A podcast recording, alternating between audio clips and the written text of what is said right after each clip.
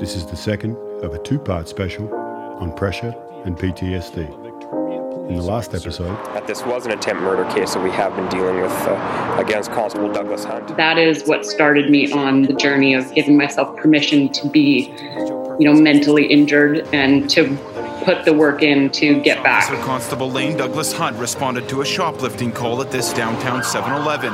As she was leaving the convenience store, she found herself in a fight for her life. Her head grabbed, her eyes gouged, and her neck and hands slashed with a knife. Toughness is the ability of people to focus on what's important now in the moment. It could have been a murder trial. If the blade had been 1 16th of an inch closer, it would have entered her carotid artery.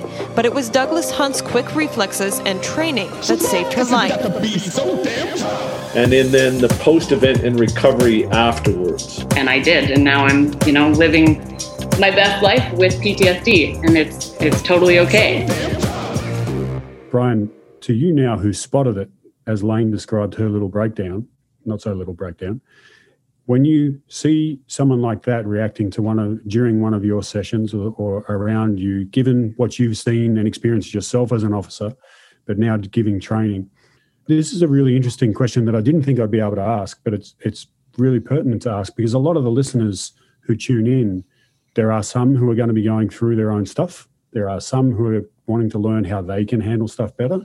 There are others who are just curious cats and they just like hearing amazing stories like Lane just shared.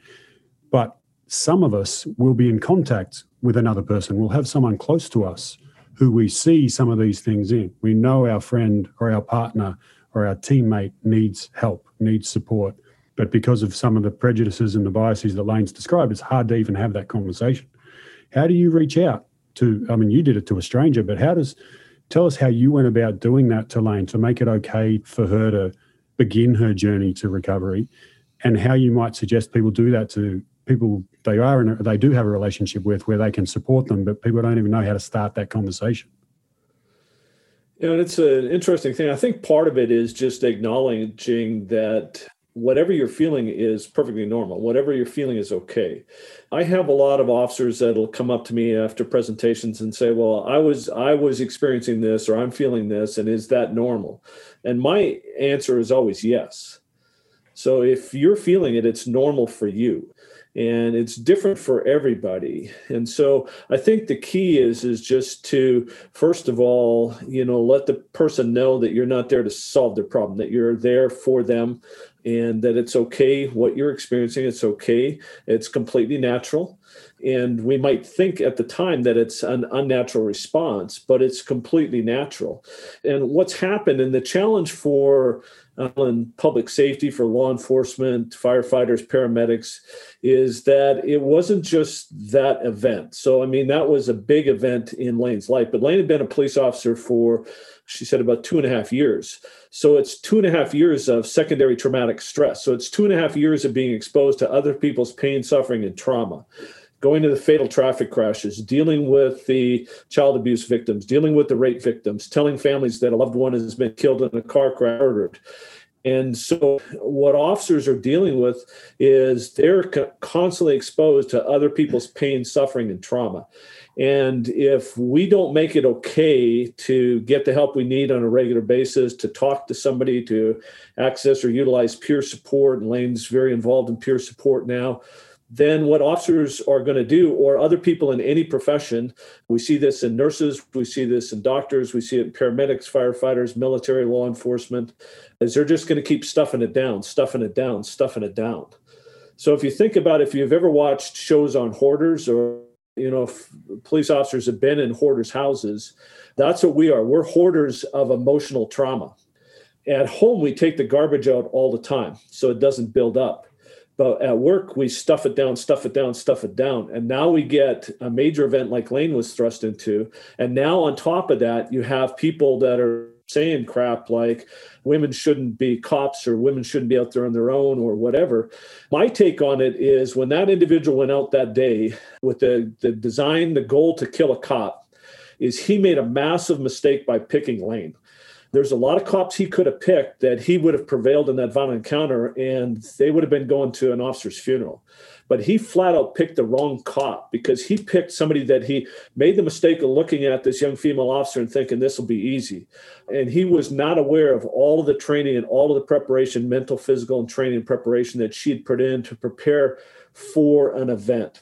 And that's what allowed her to prevail in the event and then what we have learned in the intervening years is that we need to make sure that we look after people afterwards and that we have uh, culturally sensitive professionals that we can send them to because I've talked to officers who said, you know what, I went and met with this psychologist because it was mandated by my department, and the psychologist had a breakdown here in my story.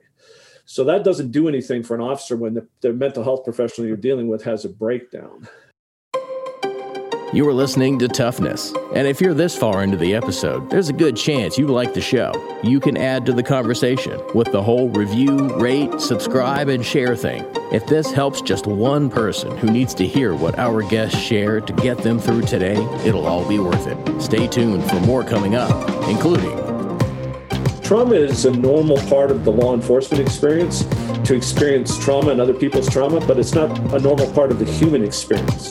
So damn it's an important point there that I think the listeners should recognize and and be okay with is that while while we're talking here about talking to someone, letting it out, getting support, going to share some of the trauma and work through it, it's not necessarily always with a psychologist. Whilst getting professional help is definitely recommended for some severe things, at first it could just be peer support because in some ways, for some of these events that are not normal and that are incredibly traumatic, that are very hard to understand for people who haven't been there before, it's often better to be shared with another colleague who's actually seen it, dealt with it, seen someone else fail at handling it, so we can talk with knowledge as opposed to just raw, wow, that happened. That's like, that's pretty full on. And so, really important to stress that just because we're saying seeking help, it doesn't mean you have to go to see a psychologist, a psychiatrist. I'm not saying not to do that because that's absolutely beneficial. But sometimes the first step is just talking to someone who knows what it's like. Absolutely, and I think Bob or Lane mentioned listening to Bob Delaney speak. So Bob, uh, back in the seventies, went deep undercover, infiltrated the mafia in New York and New Jersey, lived that life for three years, came out, spent another ten years in the troopers, dealing with the court cases, and then went on to have a very successful career. Spent 25 years as an NBA referee, basically hiding out in the open. But one of the things Bob talks about is the importance of peer to peer counseling, talking to somebody else. Now, here's one of the challenges for law enforcement is that Lane mentioned that uh, she's told you're not allowed to talk to anybody about this because of the pending court case.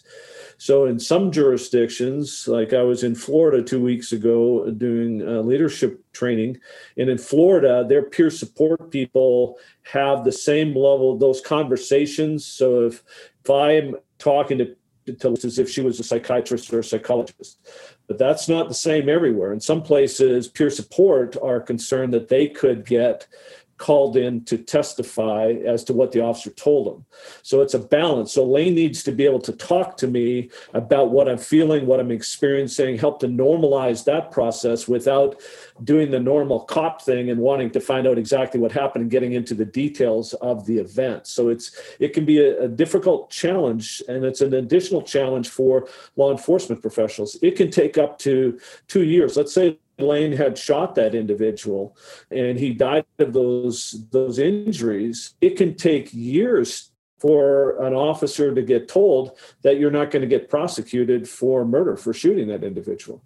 So in that entire time this is hanging over them, they're told you can't talk to anybody and they're concerned about am I going to be prosecuted or charged with murder.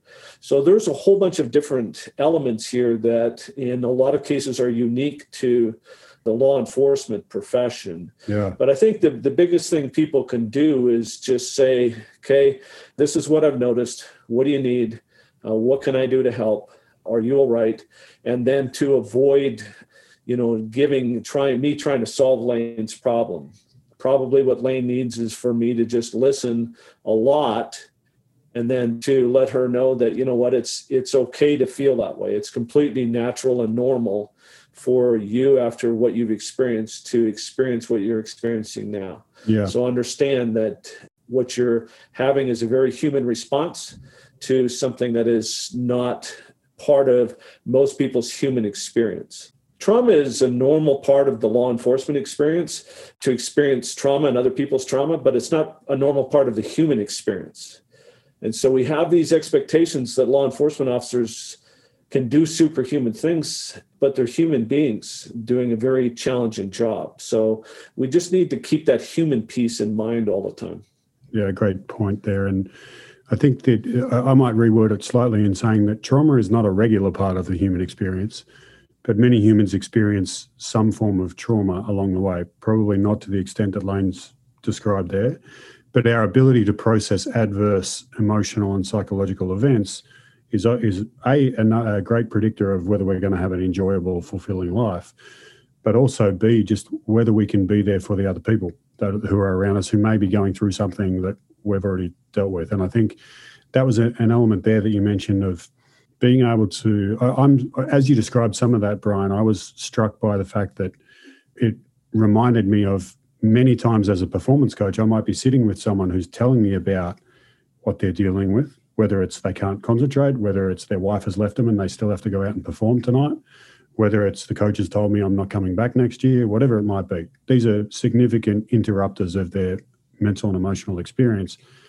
And that we might talk for an hour and they do the uh, emotional vomit. It's not the physical vomit that Lane described before, but they vomit up their feelings. And at the end of it, I'm like, okay, well, I feel like, okay, I've got to do something here. I've got to help them. The best thing they could do is just get it out and put it on the table. And then they go back to work. A little cleaner, a little lighter, and a little more able to focus on the now, a little more able to tune into what's important now, as opposed to what's sitting in the back of my brain and it won't let me be here.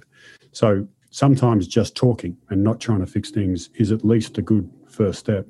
The second step, though, which brings us all full circle back to one of the things you said earlier, Lane, was finding a way, finding a practice, finding, developing ways of coping that are not counterproductive or not avoidant, but they're actually like, here's a way I either process things or I learn to saddle up and I carry that but I carry it effectively and competently and with compassion for myself, but also presence in the situation.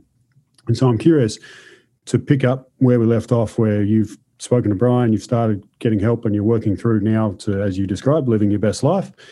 What's one or two of the key practices that you have employed to help you be able to still go out? Because I imagine you've still gone out, as I described your resume earlier, you've still gone out into some badass situations since then and obviously performed with aplomb. So, how have you managed to do that? What practices have helped you face those same stressful situations and not implode again? I, in the last few years, have really incorporated mindfulness into my regular routine. I believe it's as important to work on your mental health as it is to work on your physical health. And physical health is something that i was good at. It's easy because you just got to you just do it. But mental health it, it's giving yourself that permission to be okay with not being okay and then having a plan to deal with the days where you're not okay and so i've adopted a practice that it's actually i read a book called stress less accomplish more by emily fletcher and I really like her methodology because it's it's not an hour of meditation. You know, cops are busy. We usually have a million things on the go. You're trying to be a good family member. You're you're doing a job that is long hours, and you want to be physically fit. So you're spending time training, and then you should have a balance. So I mean, we're busy people, and the idea of meditating for an hour is just not realistic. So I really like Emily Fletcher's practice, the Ziva technique, because it incorporates mindfulness, meditation, and manifestation, which is visualizing and kind of picturing scenarios or your goals and in your mind going through watching them unfold the way that you want to see them unfold. So every morning I sit with my dog and I take it's actually supposed to take 15 minutes, but I've whittled it down to seven minutes and I practice, you know, I honor where I'm at today. What am I feeling and what am I stressed about? And and I just it, mindfulness is the practice of just being present in in that thought in that moment and is this something that I need to put more time into, or is this something that is a stress, but it's okay and I'm allowed to feel stressed because, you know, this is something that's stressful. And then practicing gratitude. So injecting that kind of positive thinking into your life, even if you wake up and you have the most stressful day imaginable, you know, still taking that time to inject that positivity by by practicing gratitude. That's something I I do every morning and it, it has done wonders for me. It's such a simple thing, but you know, it's really, it is simple and it works. It's effective. And it has allowed me to continue doing a very stressful job. You know, post that incident, I, you know, I did sex crimes for five years and terrible files that I were very stressful. And it's like Brian said, you know, you're dealing with victims and, and it's the stress of other people that they put on you and, and you want to do a good job. I've still and being an explosive tech, like there's some there's some pretty stressful moments in the explosive world, and and I'm I'm able to do all these things because I allow myself that time to be present in what I'm feeling and, and give myself permission to feel all those things. So. Yeah, I mean, I, I'm really struck by how well you broke down those three different elements of a mindfulness or a mental practice, really, which is I would describe them as things, same as uh, basketball practices. Let's use that as an example. Same as things that you do before or after a game, not in the game, right? I practice the day before a game. I shoot around before the game. I recover after the game. And you've really mentioned three things there. One, mindfulness, which is just being able to tune into what's happening for you, you at that moment, like be present. What am I feeling? What am I thinking? And not judging or reacting. Number two, being able to operationally prepare for I'm picturing what might go, what might happen, and what I want to happen, and and not necessarily how I feel and all the fantastic things around it, but what will I be doing? What are the steps? What are the processes? And three, the gratitude thing, which is kind of like filling up your bucket. Like that is a recovery process that allows you to to build and maintain energy and, and create a bit of a buffer for some of the more stressful times. These three are great practices. You also then mentioned though something about the ability to recognize when I'm not having a good day, which mindfulness is great at developing that awareness. So I can tune in and check that, like, as I'm entering this building and I know there's a criminal somewhere in the back of the warehouse, I'm using one of the movie scenes that I can imagine right now, right? That I know that I'm not actually in the best state. I'm either really tired, I didn't sleep well, I had a fight with my partner, um, I, my boss told me I was getting a pay cut, like whatever it is, I'm not fully present and not being not trying to fix things or feel 100% because we can't. It's too late. I'm in the building and the criminal's over there and we have to go. What are your best tricks or techniques or the thing you found most effective for yourself when you do notice that you don't have your a game? You've come with your b or maybe even your c game and there's not much you can do to fix that right now. Having some of these long shifts is probably an example. Like i am really tired. I'm running on empty. I'm stressed. There's x y and z happening.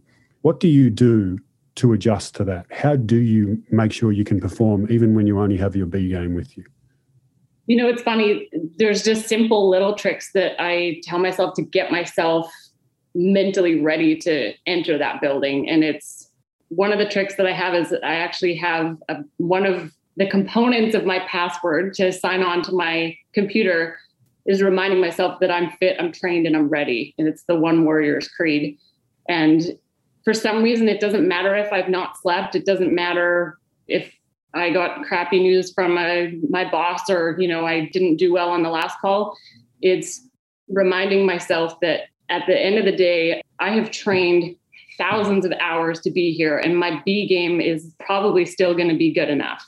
And I reminded myself before I start every shift because I can't get onto my computer unless I remind myself I'm fit, I'm trained, and I'm ready, and I'm I'm here to do this. So it's you know not every day is an A game, but that is okay because it's going to be enough. And on days where maybe it isn't enough because those stresses have have have gotten me to the point where I'm not confident that it's enough, maybe that's a day that I need to say, look, I shouldn't be here today. And I think it's also giving yourself permission to maybe if you haven't slept for two days and and you're not capable and competent stepping into that building and saving a life or saving your partner's life or dealing with what's in front of you, maybe that's a day you need to take a time out and, and address that. Mm. So I think it's just giving yourself permission to not be in the best, but doing everything you can to be your best. So. Yeah, it's a great, uh, without putting too much of a psychologist's hat on, the concept of acceptance and commitment is really what you've just described there. Like, yeah, I'm not good, but I'm committed to doing this, and I know that it's probably going to be okay, and not stressing out about not being on your A game. Brian, have you got anything to add to that that question? I'm sure you get asked that a lot in your seminars when we're trying to lead from the front, when we are trying to perform in these environments that are hostile, chaotic, unpredictable. What's the best way when we enter there, regardless of whether we do have our A, B, or C game? How would you explain to someone that, that you did it? Or you would describe here's the best that i've heard and the best approach that i can recommend well, I'm going to go back to what's important now. And what's important now is that you prepare in advance for these events. Is the time to, to prepare mentally and physically for that event is, as you well know, is not at the time. So this is why the practice becomes so important. What's important now on the way to that call is to, if I'm finding myself getting jacked up, is there's things like breathing that I can do. I can run through that checklist or with my partner, we can have that conversation. Okay, so we're going to this. What's your job? What are you thinking about? What decisions might you have to make? What are you worried about? What could go wrong?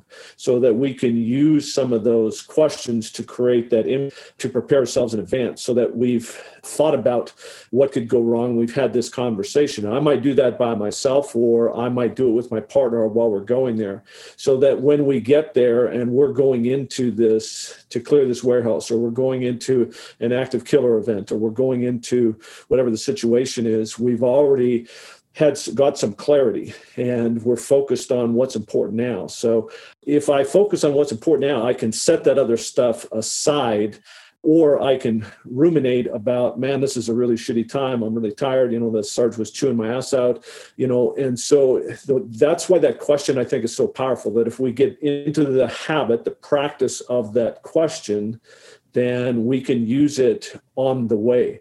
I think the other thing from a preparation standpoint is to understand that it we can take the power of little things you read 10 minutes a day of a nonfiction book. You do that every day. You're going to read 10 or 12 nonfiction books a year. Uh, you train 10 minutes a day, four days a week, 48 weeks out of the year. That's 32 hours of extra training a year. If you do it five days a week, that's 40 hours of extra training a year. I don't have to do two hours in my workout. If I can do an intense workout in 20 minutes, so I, I, we have this tendency to to want to make big things out of it, and when we can chunk it down and chunk the event down, I think that's helpful. But I would I go back to what's important now and have people have that conversation and that thought on the way. And what it does is it sets the other stuff aside and allows me to focus on what's important in this particular moment at this particular call. Yeah, that's a it's a common refrain for coaches of experts, which you obviously are, is the ability to direct your attention that's really what good coaching is, what good teaching is, and really what good or expert operators do is they put their attention on the most tangible and, and valuable things in any given moment. And so that's rather than thinking about your emotions. We talk a lot, I'll, I'll mention a lot, and people who listen to the show will have heard me say this before. The game doesn't give a shit how you feel. The criminal doesn't give a shit how you feel. That whatever obstacle that you're facing right now doesn't care about your feelings, so you don't need to either in that moment. Not saying we don't talk about it at some time, but in that moment, paying attention to how you feel is distracting to say the least.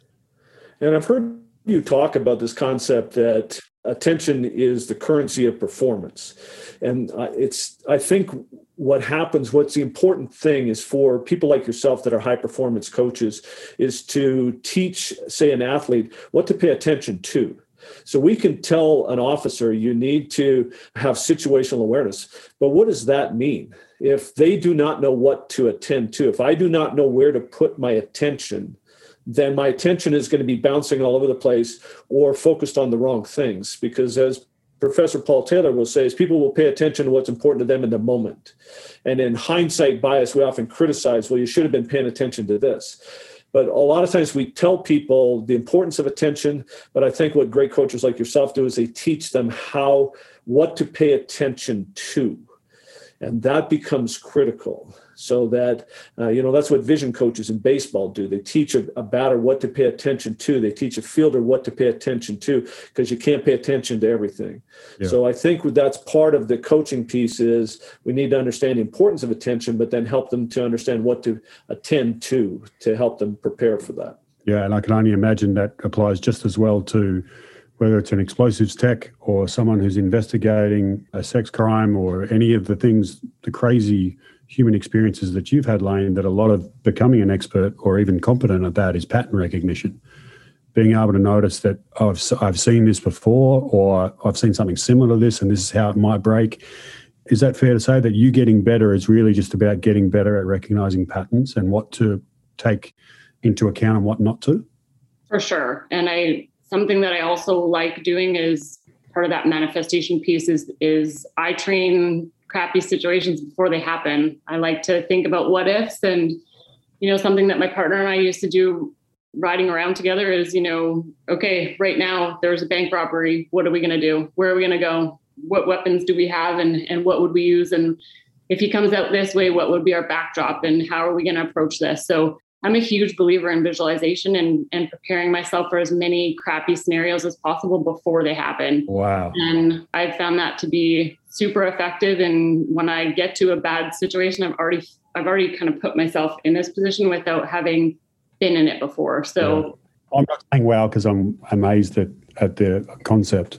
I'm saying wow because it absolutely mirrors what experts in other areas do. I shouldn't be surprised. But there's a fantastic fable, probably true story, but uh, Michael Phelps tells it himself, so it is true, that he visualized every single thing that could go wrong for one of his races, and it happened to be the last race where he broke, where he won the Olympic record number of medals. Of one of the scenarios he imagined was, "What if my goggles break and they fill up with water?" This happened in the final, and he managed to get through it because he had prepared. He didn't panic. He didn't overexert and I've seen this happen as well, sitting with coaching staffs. I was just talking with an NBA coach yesterday who I spent a number of years with. And the amount of times we would finish a meeting with, okay, 30 seconds on the clock, one timeout left, opposition ball underneath out of bounds. What are we going to do? What's the priorities? What are they trying to do? Like, and it's just, and it would happen almost every meeting. And at first, I'm like, oh, here we go again. Like, these are just basketball nerds who love talking about it, which is true to an extent. But then we saw it actually happen in game four of a playoff series. And I was like, oh, wow, that's super valuable, right? So really cool to hear you recount that. Huge value. Yeah, definitely. It's funny because those things have happened and it has. You get to, if you can visualize to the point where you're actually raising your heart rate and you're kind of getting, your palms are getting sweaty, um, you know that's the goal is is get that training when you're not in that moment and so it makes that moment a little easier so it's, yeah. it's hugely effective and something i'll do for the rest of my career for sure mm-hmm.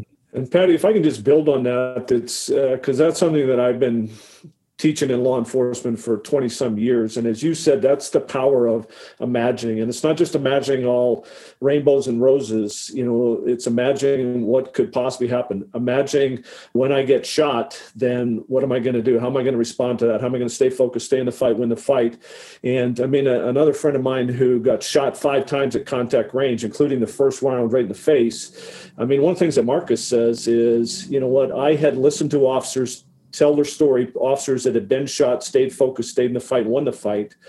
And on numerous occasions, I'd imagine myself getting shot and then going home to my wife Stephanie and my children, uh, Jeremy and Haley. And so he said that night when I got shot, it wasn't that big a shock to me. In my mind, I'd been there, done that, won that fight before, and allowed me to stay calmer and fix problems. And I mean, he sustained some pretty significant injuries. His, his humerus and his one arm was shattered, running his, his dominant arm basically useless in the aftermath. His left hand was ripped wide open. He had taken a round in the fight.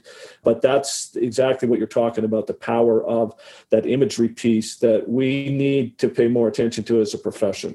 Yeah, and really important nuance there is that uh, Lane, I've got to admit, when you first raised it as a, as part of your practice, I was like, oh no, this is uh, uh, someone who manifests all the positive rainbow stuff, but. No, but the, the, no, uh, but the key is that when we're talking about this stuff, it is really important to like it's nice. It feels good to imagine winning the trophy or getting the promotion or you know not getting shot and handcuffing the person and getting all the accolades. That's great. But in reality the people who deal with these situations are much more likely by nature to have almost done case studies in advance of like hypotheticals. If this happens then what? But it also allows us to do some form of emotional regulation in advance, like you said, Lane. Like, it, and if you are good at imagining that stuff, it can be disturbing and it doesn't feel nice, which is why a lot of people will avoid it. but it is actually protective in advance because the next time it happens, you kind of reckon, oh yeah, I know that I'm going to feel this, or like I've felt this, but if I do X, the feelings won't matter; they won't get in the way. So really cool. I, I didn't expect us to go there, but we did, and uh, really grateful that we did. Want to start to? I, I don't. I don't want to bring it into the episode, but I'm going to have to. It's been an amazing discussion. I, I'm curious for each of you who have clearly dealt with things that most of us can't imagine as listeners and you continue to both put yourself out there, Lane, and also Brian, devote your life to helping others who are in those situations. What are your goals for the next phase of your career? Lane, how, what do you see for the one who dealt with that incredible incident in yourself and then went on to still become the first female SWAT member in Canada and clearly a leader in your industry? What's next? I just recently was promoted to sergeant, and it's something that I am so excited about because it puts me in a position where I get to share some of my experiences, and it you know gives me even more credibility to share that with the next generation. I still love the job getting out there on the streets and wearing uniform and interacting with the public and I'm still an explosives tech and, and a firearms instructor, and I'm, I get I have my hand in still a lot of fun things, but I definitely am moving towards a phase in my career where I want to mentor other people to you know aspire to do these neat things that are you know maybe outside the box for not specifically for women but just for you know you can do anything. I'm kind of sounds cheesy but i i like to be that example and to share that with with other people. I'm also really passionate about creating this culture where if you have a, an occupational stress injury or a mental health injury, it doesn't mean you're a broken toy. You can still go on and, and do amazing things and have a, a very fulfilling career. And so my goal right now is to work on creating that culture where peer-to-peer support and talking about, you know, mental health is we're creating a, a safe place to do that. Yeah. Um, getting away from, you know, you're a broken toy if you have a, a mental health injury I have PTSD. I deal with triggers every day, but I'm not a broken toy. My career has been, I have been very blessed. I've had a really exciting career, and and that's because I've owned my diagnosis and I, I'm doing the things I need to to take care of myself. But that's my next chapter is is is pushing the envelope on that. So very cool. Uh, I love the term occupational stress injury because even the term like people ask me about mental health semi regularly. And it, it's a term that, whilst it's well meaning, kind of is taken in the wrong way because when we're actually saying mental health, often we're not referring to health or the healthy end of the spectrum, right? But to talk about it as an occupational stress injury that is that comes with the territory in some instances is a really cool reframe. I, I love that. I'm going to steal it. I will quote you on it though. Thank you, Brian. How about you? What are you hoping to achieve? Obviously, you described a little bit about your purpose and in an earlier description of what you do now for a job. But what are you hoping that this does for the industry at large and maybe even outside of the industry? I guess my hope would be twofold. One for the industry is that we embrace this concept of what's important now. And what's important now is to build a culture of leading, of learning, of inclusion, of belonging, where we see training learning as something that's from pre-hire to retire and see it as an investment rather than an expense and continue to invest in the training and the health and well-being of our people and create cultures where people will step up and lead on a regular basis where we create cultures of inclusion and belonging. And from the other side my hope is that uh, people in in the public will take time to understand the human side of law enforcement. That law enforcement is a very challenging, complex, dynamic profession where officers who are human beings are thrust in and sometimes a lot of times they do the majority of times they do a very good job but sometimes they're going to make mistakes. And most of the time we make mistakes we make mistakes because we're doing the best we can with the tools we have in very complex and dynamic situations. It's interesting when people watch sports. So people watch baseball. Nobody expects a batter who's in a regular rotation to bat a thousand for the season. People have no expectation for the uh, pitcher uh, getting paid $25 million a year to throw a perfect game every game. Most pitchers will never throw one in their lives. Uh, very few people will win a golden glove. And so, you know, error is part of sport and people accept that, but people are very critical of those in our profession when they do something human and make an error. So my hope is that people will take the time to make that connection and part of that is on us as as the profession but that people will learn to see that these are human beings doing a very difficult very challenging job and they're doing the best they can in very complex situations. So i guess i've got those two hopes and uh, i'm very optimistic that we're going to be able to move in that direction two great hopes to put out there at the end of the show and and it makes me think the first one in particular makes me think of the, uh, the theory of human capital. Uh, for those who aren't familiar it's, it was put forward by an economist as an argument for education and learning as standard part of what we do, both in the workplace and, and beyond, because it, it refers to the, the qualities and abilities that are kind of intangible but make humans productive. And that it's actually been shown to not only increase production, so we're better performers, but it increases individuals' incomes and that person's ability to improve their own lives and the lives of those around them. So, really important concept that is actually, I, I share that with you, Brian. it's one of the core reasons behind this podcast and why it's gone from being an internal project for the US Army to being shared with the world, is because hopefully we can touch this on, even if one person hearing Lane's story today and, and the developments that came from it, even if that prompts someone else to grow and get better, then then it's been worth it. So appreciate you both being on here. For anyone who wants to follow up and find either of you, uh, Lane, where, where does someone track you down on the interweb? or do you try and stay not track downable because I'm, of your job? I'm uh, yeah, I stay a little bit not track downable. I mean, certainly I'm a police officer, so I have a public. You can contact me at Victoria Police. I you can find me through contacting them. Um, but yeah, I try to keep a bit of a smaller online profile. Nice and very noble of you to do that, Brian. Yourself, you're out of the service now, so you can promote yourself as much as you want.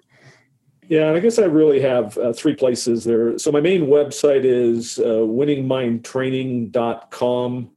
And so the programs and the courses that I offer there. I have a website called Life's Most Powerful Question, which focuses on what's important now. And there's a weekly blog post with that. And then I have a leadership website that is not law enforcement specific, it's leadership focused called dare to be great leadership.com. So those are probably the best ways for people to find out more about me or reach out to me. Great stuff. And I want to thank you both again, uh, Lane in particular, for sharing your experience. It's such a powerful story, and, and you're an incredible example of toughness in action for you to have gone on to bigger and better things after what you shared with us. So thank you so much for coming on and, and also for your service, for the way you help people day to day. And Brian, for the way you help the people who help the people. We really appreciate coming on and good luck in the future. Thank you so much, Patty. Great to meet you. Thanks, Patty. I appreciate the opportunity. Cheers, guys. So it be so damn? Uh, excellent, busting with the best of them. Simply impressive, no stressing. I'm getting mine right now. Put your shades on and let me show you how. Yeah, right.